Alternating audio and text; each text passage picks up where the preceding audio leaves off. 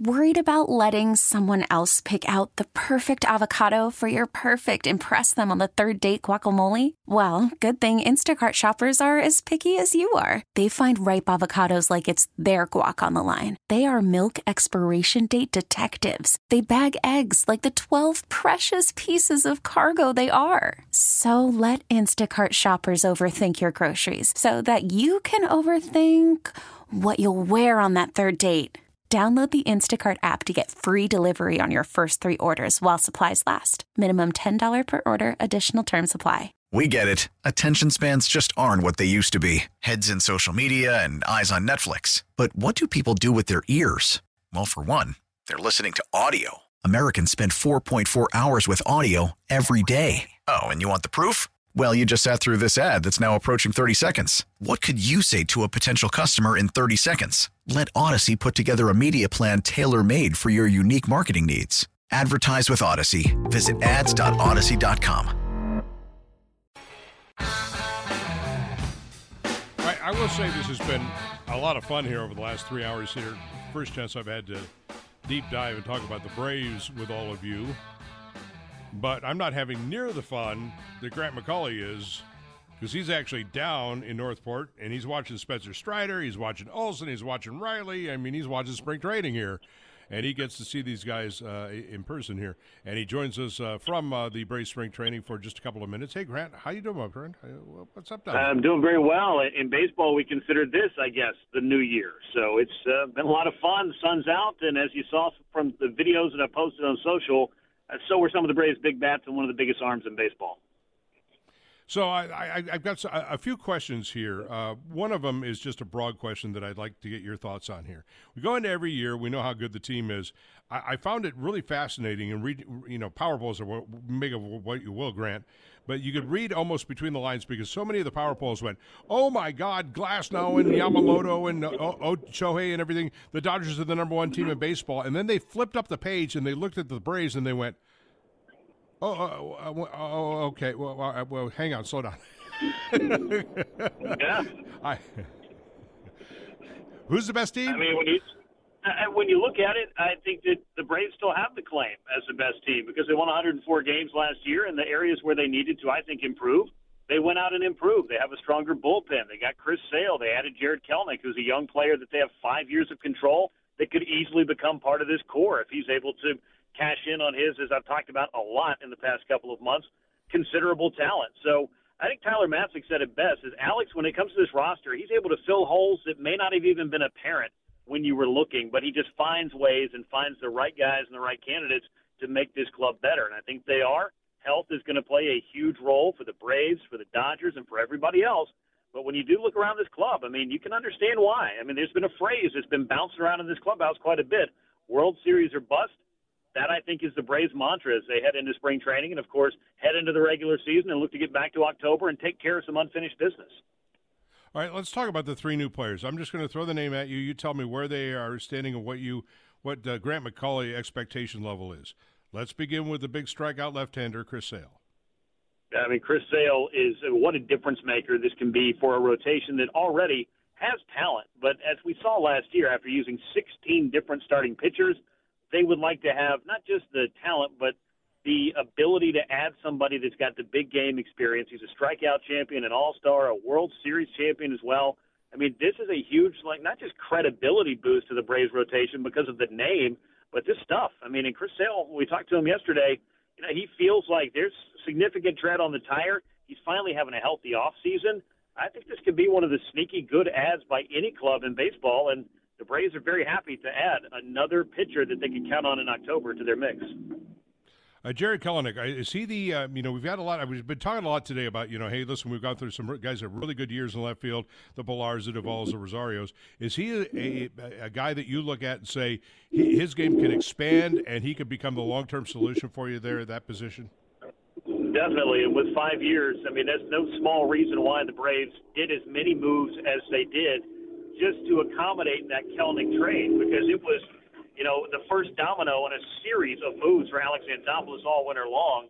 And I think it shows you by taking on the money in order to get Jarred Kelenic just how much they believe in him. So the best part to me about Kelenic in Atlanta, as opposed to his previous situation in Seattle is that the expectations aren't on him to come in and be a superstar and to carry the team. The Braves have plenty of superstars. They got plenty of offense. He can just kind of come in, really concentrate on his game, and not feel like he's got all the expectation that you have the way that he did for a young, unproven club like Seattle. Uh, Grant McAuley at Grant uh, McAuley one C on the Twitter. There, he's down at uh, Braves spring training.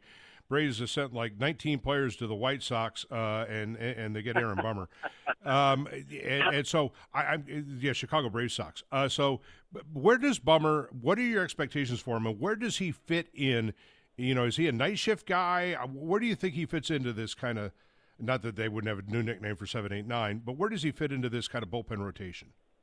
Yeah, Tyler Matzek kind of joked to me, whatever we end up calling it or people end up calling us, we'll find out during the course of the season. But, you know, Tyler Matzek's return to be another lefty that the Braves can depend on. But last year they got down to A.J. Minter and very little else when it came to that southpaw side. So they went to the south side of Chicago and got Aaron Bummer, somebody that Alex had gone after at the trade deadline, and they couldn't make the deal happen.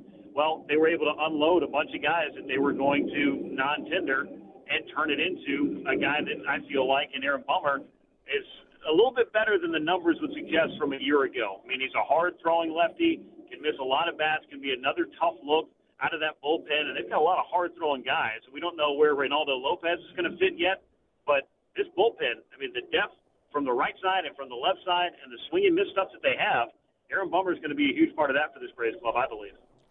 Yeah, that's one of the reasons I think the Braves are the best team. Not only they're still the best starting eight, I think they potentially have the best starting rotation. I think they have the best bullpen in the game. So if you're winning in all those, best infield, best outfield, I mean, you're just the best team here. The one question I have, and it's the one question I have on paper, Grant, that you can help me out with, is in all these trades and unloading all these players. I mean, you be unloaded three shortstops early in Vaughn Grissom and Braden Shewmake and Nicky Lopez is you yeah. know a guy like Guillermo. Uh, what about the depth? I, I look at guys like J.P. Martinez and Forrest Wall. Is Alex looking at depth positions here? We, is that going to be a big focus of the spring? Will we be bringing in more veteran depth help here for the for the bench?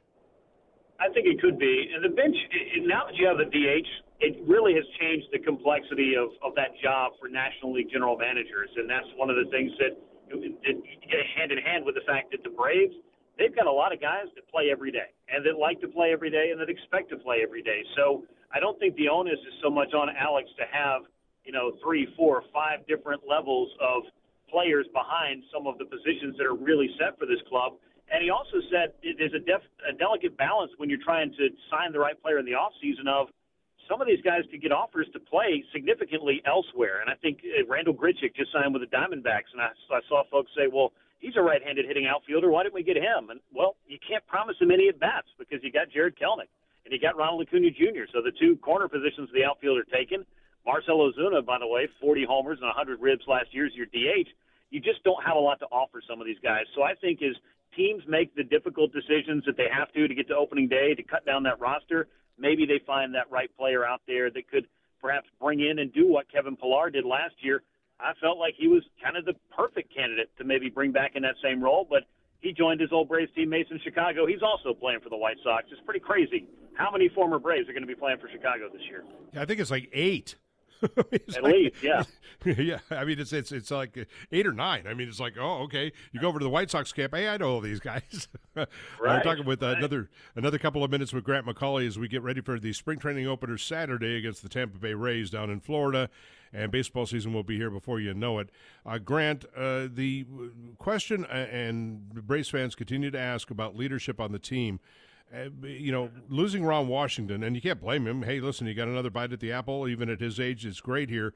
But from a player standpoint, and uh, and all, is, is that what has been lacking in the postseason, or has it been?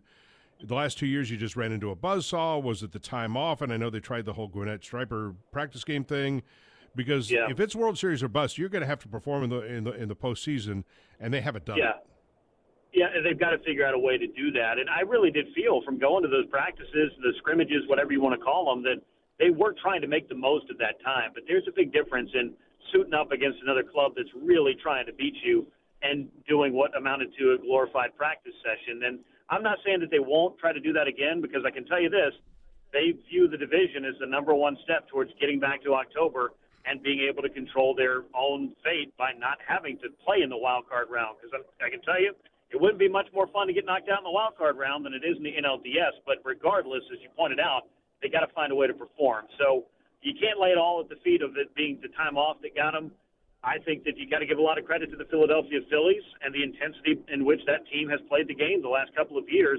Whatever the case is, the Phillies are the team that won, and the Braves have got to figure out a way to beat them or whoever else come October. But I think some of that intensity, some of that leadership, and the experience of you know winning the World Series, yes. But on the flip side of that coin, what they've referred to a lot in the past few days as that sour taste they have in their mouth from the last two Octobers. Nobody wanted to go out and end their season the way that they did last year. Ozzie Albies, Sean Murphy, Matt Olson, these are all guys that said, This has really stuck with us. It hasn't really left. We haven't stopped thinking about it.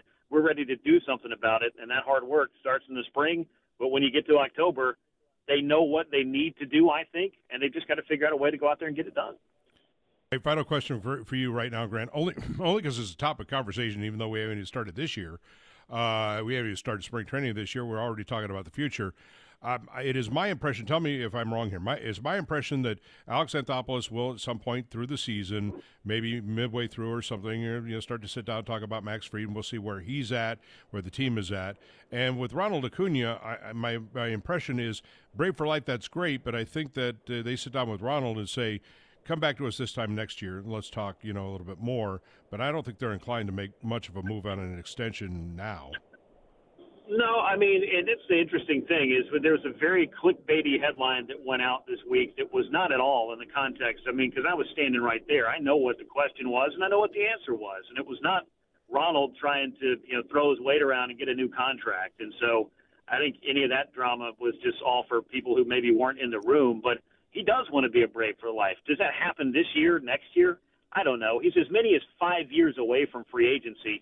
Max Fried, to kind of go back to that before it gets lost in the shuffle, I can't tell you that they haven't had talks. I can't tell you that they've had substantial talks because neither side is commenting much about it. Max Fried has said, I'm focused on 2024.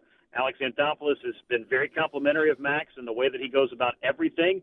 But I would have to imagine that there's been some conversations and could continue to be. But he's in a different place than a Spencer Strider was when he got his extension because the closer they get to free agency, we've seen this, John you know, you just it, those extensions I think become a little bit more difficult to work out. But I think the Braves would love to have Max Fried in their rotation for years to come. Can they work that out before free agency? We're all going to find out together. But with Ronald, he's locked in. Would they be smart to go ahead and maybe extend his contract and try to make him a Brave for life? Absolutely. And I can't imagine that has not been thought about in no uncertain terms in that Braves front office about, hmm, long term, how do we make that happen and when can we do it? Well, Grant, I don't have to tell you to enjoy it, but uh, you know enough talk about you know long-term contracts and ice cream machines and whatnot. Let's let's get to baseball here. yes, sir. I'm I mean, looking forward I, to it. I, am ready for it. Thanks much. Well, I'm sure we'll be talking quite a bit through the season. Thanks. Appreciate it. Grant. You got it. Take care. We get it. Attention spans just aren't what they used to be. Heads in social media and eyes on Netflix. But what do people do with their ears? Well, for one, they're listening to audio. Americans spend 4.4 hours with audio every day. Oh, and you want the proof? Well, you just sat through this ad that's now approaching 30 seconds. What could you say to a potential customer in 30 seconds? Let Audacy put together a media plan tailor made for your unique marketing needs. Advertise with Audacy. Visit ads.audacy.com.